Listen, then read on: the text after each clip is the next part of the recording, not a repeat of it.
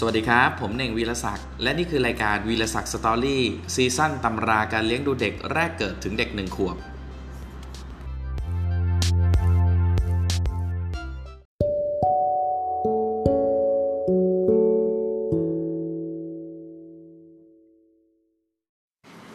เอาละครับเรายังอยู่ในวัยเด็ก 8 เดือนถึง 9 เดือนนะครับ สำหรับเด็ก 8 เดือนถึง 9 เดือนในวันนี้ เราจะมาคุยกันเรื่องหัวข้อใหญ่ ๆ ก็คือ สภาพแวดล้อมและสภาพผิดปกติของเด็กนะครับ สภาพแวดล้อมเนี่ยมีอยู่ 3 หัวข้อด้วยกัน หัวข้อที่ 1 ก็คือป้องกันอุบัติเหตุ 2 ของเล่น และ 3 ภูมิอากาศนะครับ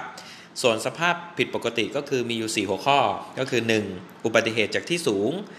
2. ถูกของร้อน 3. ท้องเสีย 4. คือปอดบวมนะครับ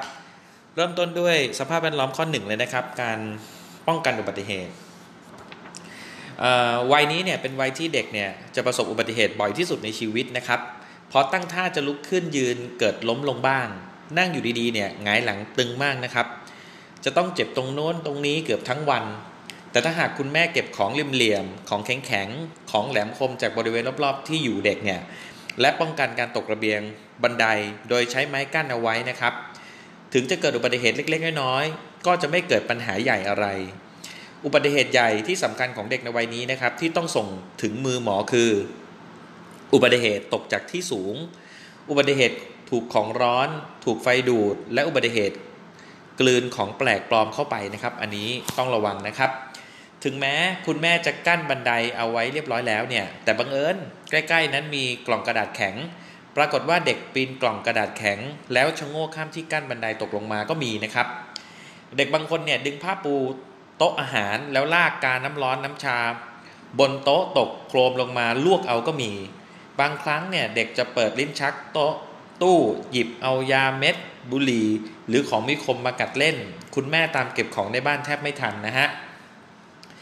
ครื่องใช้ในบ้านเนี่ยสมัยนี้เนี่ยมักจะมีแต่ของเหลี่ยม ทั้งตู้เย็น ทีวี วิทยุโต๊ะเก้าอี้ ทางผู้ผลิตเนี่ยน่าจะผลิตของใช้ที่ไม่เหลี่ยมบ้างนะครับสำหรับบ้านที่มีเด็กเล็กบ้างก็จะดี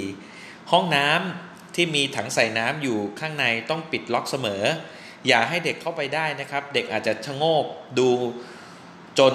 ชะโงกดูจนหัวทิ่มลงตกไปจมน้ำตายได้นะครับ พวกน้ำยาล้างพื้น น้ำยาล้างท่อ ยาฆ่ามาแมลงผงซักฟอก น้ำมันก๊าซที่วางไว้กับพื้นบริเวณที่เด็กคลานได้เนี่ยก็ต้องระวังควรเก็บไว้ในที่สูง ถ้าได้รับรถเข็นเด็กนะครับ หรือเตียงเด็กเก่ามาใช้เนี่ยควรตรวจดูพวกหมุดน็อตให้เรียบร้อยนะฮะเพราะอาจเกิดอุบัติเหตุขึ้นได้อย่างไม่คาดถึง เวลาจะช่วยให้เด็กลุกขึ้นนะครับ หรือช่วยจูงเดินเนี่ยห้ามจับแขนเด็กข้างเดียวนะครับ ต้องจับทั้งสองข้าง เพราะถ้าจับข้างเดียวเนี่ยเวลาเด็กล้มอาจพลาดได้ทำให้หัวไหล่หลุดหรือเคล็ดขัดยอกได้ ต้องห้ามไม่ให้เด็กอมช้อนซ่อมขณะเล่น เพราะถ้าติดเป็นนิสัยแล้วเกิดหกล้มขณะที่ช้อนหรือซ่อมอยู่ในปากจะบาดเจ็บ ไม่ควรใช้เก้าอี้หัดเดินบนพื้นลื่นนะฮะ เพราะล้อหมุนเร็วเกินไป และสะดุดอะไรพลิกคว่ำได้นะครับ หัวข้อที่ 2 ก็คือเรื่องของเล่นนะฮะ ของเล่นของเด็กในวัยนี้เนี่ยมักเก็บ เรียบร้อยอยู่อยู่ในกล่อง แต่เด็กจะเที่ยวหาของใช้ต่างๆ มามาเล่นเองนะครับ เช่น เอาลูกคิดมาเขย่าเล่น หรือเอาช้อนเคาะชามบรรเลงเพลงอะไรบ้าง เด็กวัยนี้จะชอบของที่เคาะแล้วเกิดเสียง เช่น กลองระนาดเปียโน อาจจะเป็นเพราะเด็กใช้มือได้อย่างอิสระแล้วก็แล้วก็ได้นะครับ เด็กที่ชอบดนตรีนะครับ พอเปิดเพลงให้ฟังจะชอบใจ และคงแสดงอาการอยากให้เปิดเพลงให้ฟังด้วย ของเล่นที่จะช่วยให้เด็กหัดคลานหรือเกาะเดินนะฮะก็คือพวกของที่หมุนลานแล้ววิ่งได้ เช่น รถยนต์ รถไฟ สัตว์ที่เดินได้ ของเล่นที่ทำด้วยสังกะสีมักจะคุณภาพไม่ดีนะฮะ ต้องคอยตรวจดูนะฮะ ไม่ให้มีส่วนแหลมคมบาดมือเด็ก ถ้าเด็กใช้นิ้วมือได้คล่องแคล่วแล้ว อาจให้เล่นพวกไม้บล็อกต่อๆกันได้ ไม้บล็อกควรเป็นขนาดใหญ่ เด็กถึงจะเล่นได้สะดวก เด็กยังต่อเป็นรูปลังๆเป็นรูปต่างๆ เองไม่ได้นะครับ แต่ชอบเอามาเรียงกัน และชอบทำของที่คุณแม่ต่อให้ดูพังโครมลงมานะฮะเวลาอาบน้ำถ้าเอาพวกสัตว์พวกพลาสติก หรือยางที่ลอยน้ำได้ให้เล่นในอ่างเด็กจะชอบมากๆนะครับ สภาพภูมิอากาศนะครับ ตอนเข้าหัวข้อที่ 3 ตอนเข้าหน้าร้อนเด็กบางคนเนี่ยเบื่ออาหารกินได้น้อยลง แม้แต่นมก็ไม่ค่อยยอมกินนะฮะ แต่ถ้าหากเด็กยังแข็งแรงล่าเริงดีก็ไม่เป็นไร อาจให้กินนมเย็นๆ หรือไอศครีมบ้างก็ได้ เด็กบางคนนะครับเหงื่อออกมากตอนนอนจนเปียกชุ่มไปหมด เรื่องเหงื่อน้อย เหงื่อมากนั้นเป็นลักษณะเฉพาะตัว ถ้าเหงื่อออกมามากจนเปียกนะครับ ควรเปลี่ยนชุดนอนให้ใหม่ เด็กที่นอนที่นอนยางหรือพลาสติกเนี่ยควรเอาผ้าเช็ดตัวไว้ใต้ผ้าปูที่นอนนะฮะ เพราะจะช่วยซับเหงื่อได้บ้าง เด็กมักไม่ชอบนอนห่มผ้านะฮะ ถึงจะห่มให้ก็เตะหมดออกหมด ก่อนคุณแม่นอนตอนนอนตอนกลางคืนเนี่ย เอาผ้าคุณหนูคลุมหน้าอกหน้าอกหน้าท้องให้ก็พอนะฮะ ชุดนอนของเด็กเนี่ยถ้ามีกระดุมติดเสื้อกับกางเกงเข้ากันด้วยกันด้วยเวลาดิ้น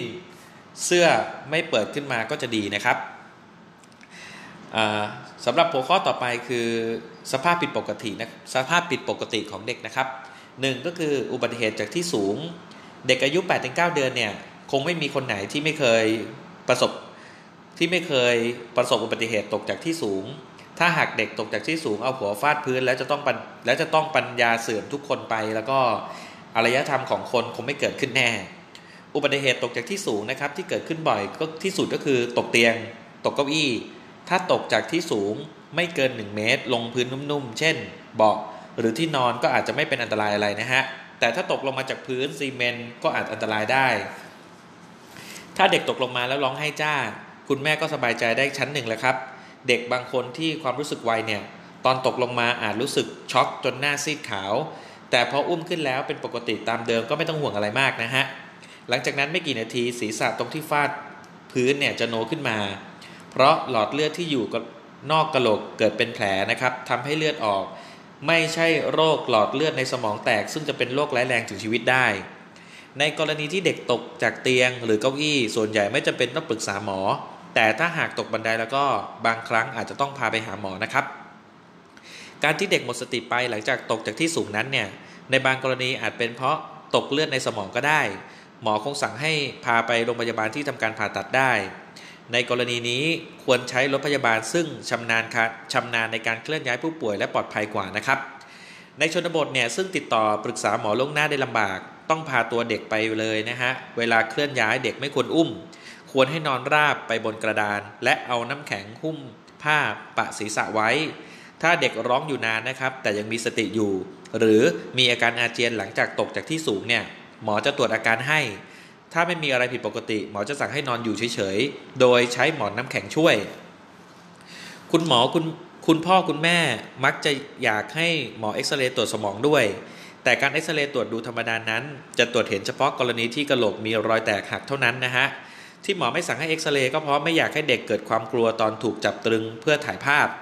หมอคงอยากให้เด็กนอนอยู่เฉยๆ ถึงจะมีบาดแผลที่เลือดออกบ้างนะครับ แต่ถ้าได้นอนพักนิ่งๆ ก็จะไม่เป็นอะไรร้ายแรงมาก ถ้าหมอตรวจชีพจรการหายใจ ตรวจตาแล้วไม่มีอะไรผิดปกติแล้วก็ หมอจะติดตามดูอาการต่อไปแล้วจึงตัดสินใจ ถ้าเห็นว่าไม่ปลอดภัยคงแนะนำให้อยู่โรงพยาบาล แต่ส่วนใหญ่นะครับ เด็กที่ตกบันไดนั้นเนี่ยพอดูอาการสักหนึ่งคืนแล้ว มักจะปล่อยตัวกลับบ้านได้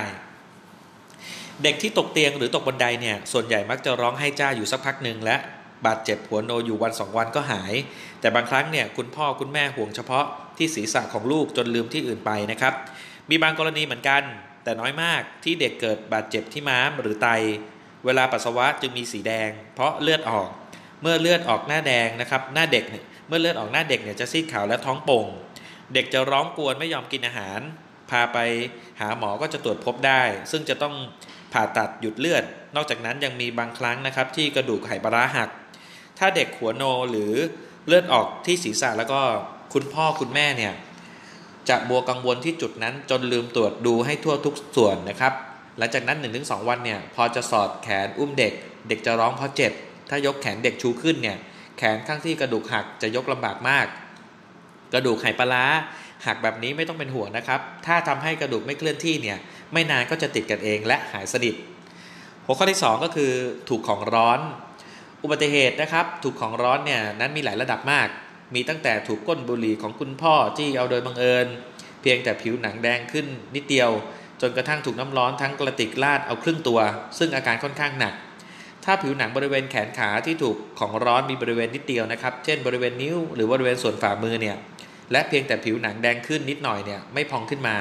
ให้เอาเอาแอลกอฮอล์เช็ด แผลแล้วพันผ้าเอาไว้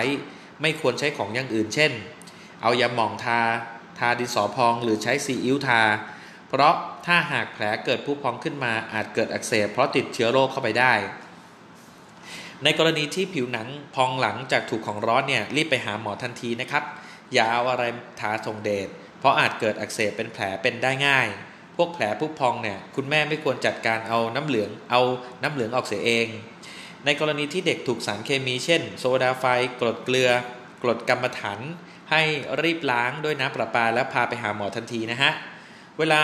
เด็กถูกน้ำร้อนลวกทั้งๆทที่ใส่เสื้อผ้าอยู่เนี่ยก่อนอื่นให้ใช้น้ำราดเสียก่อน ไม่ควรถอดเสื้อผ้าทันที เพราะดีไม่ดีนะครับ อาจทำให้บาดแผลเป็นมากขึ้น แทนที่จะถอดเสื้อแทนที่จะถอดเสื้อผ้าให้ใช้กันไกลตัดออก อย่างไรก็ตามนะครับ ควรปล่อยให้เป็นหน้าที่ของหมอดีกว่านะครับ ขอให้ราดด้วยน้ำน้ำประปาธรรมดานะครับ แล้วรีบพาไปโรงพยาบาลโดยด่วน ข้อ 3 เรื่องอาการท้องเสีย ส่วนใหญ่มักจะท้องเสีย เพราะเกิดเพราะกินเชื้อโรคเข้าไปนะครับ แต่ในกรณีที่ไม่มีใครในบ้านท้องเสีย และคุณแม่นั้นคุณแม่ไม่มั่นใจว่ารักษาความสะอาดตอนทำอาหารดีพอ เด็กอาจท้องเสียด้วยสาเหตุอื่นได้เหมือนกัน เด็กที่ท้องเสียนะครับ เด็กจะอารมณ์ไม่ดีร้องกวนผิดปกติ และบางครั้งเนี่ยมีอาการไข้ต้องพาไปหาหมอ ถ้าท้องเสียเพราะเป็นบิดเนี่ยเด็กจะอืดทีละน้อยกระปิกระปอย อุจจาระมีมูกหรือมีเลือด มีกลิ่นเหม็นมีไข้หรือมีไข้ต่ำต้องพาไปหาหมอ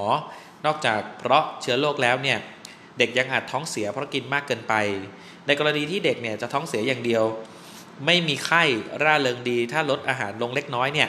และเปลี่ยนจากผลไม้ให้เป็นน้ำผลไม้แทนเนี่ยสักวันสองวันก็จะหาย ความคิดที่ว่างดอาหาร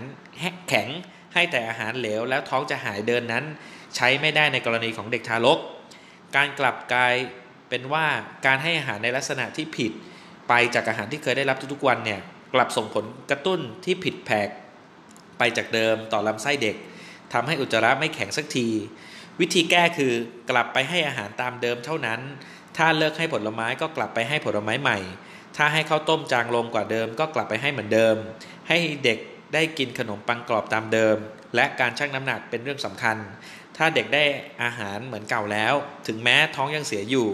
แต่ถ้าน้ำหนักขึ้น ร่างกายจะค่อยปรับกลับเข้าสู่ปกติ และอาการท้องเสียจะหายไปในที่สุดนะครับ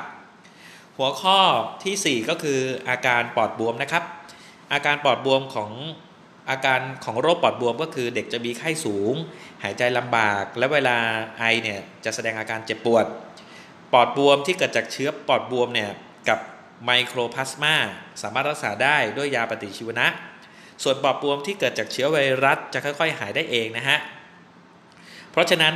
เมื่อเด็กเป็นหวัดและหมอสงสัยว่าจะมีอาการปอดอักเสบ หมอมักจะใช้ยาปฏิชีวนะด้วย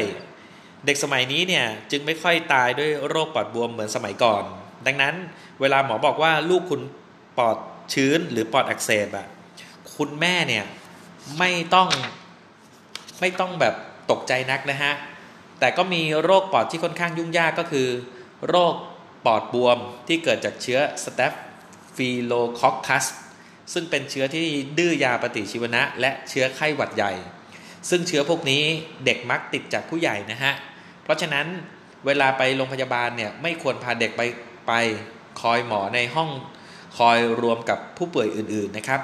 ถ้าไม่มีห้องคอยสำหรับเด็กโดยเฉพาะคุณแม่อุ้มลูกคอยอยู่ข้างนอกจะปลอดภัยกว่า ถ้าลูกคุณเกิดเป็นปอดบวมด้วยเชื้อพวกนี้ จะต้องเข้าโรงพยาบาลรักษาและกว่าจะหายคงใช้เวลากว่าเดือน ถ้าหมอบอกว่าลูกคุณเป็นปอดอักเสบแต่ไม่ต้องเข้าโรงพยาบาลให้รักษาที่บ้านได้ คุณแม่ไม่จำเป็นต้องทำอะไรให้เป็นพิเศษนะครับ ถ้าเด็กอยากอาหารดีก็ให้กินอาหารเสริมต่อไป และให้ดื่มน้ำผลไม้สดมากๆ ในกรณีที่ไอมาก คุณแม่ช่วยอุ้มพัดไหล่และตบหลังให้เบาๆ จะช่วยให้เสมหะหลุดออกมาได้ ง่ายกว่าปล่อยให้นอนราบบนเตียงนะครับ เอาละครับวันนี้สำหรับสภาพแวดล้อม และสภาพผิดปกติของเด็กวัย 8-9 เดือนก็จบลงแล้วนะครับ ก็หวังว่าเพื่อนๆทุกคนจะได้ประโยชน์กับสิ่งที่ผมได้อ่านหนังสือนี้ไปนะครับ แล้วพบกันใหม่ในพิโซดหน้าวันนี้ลาไปก่อนสวัสดีครับ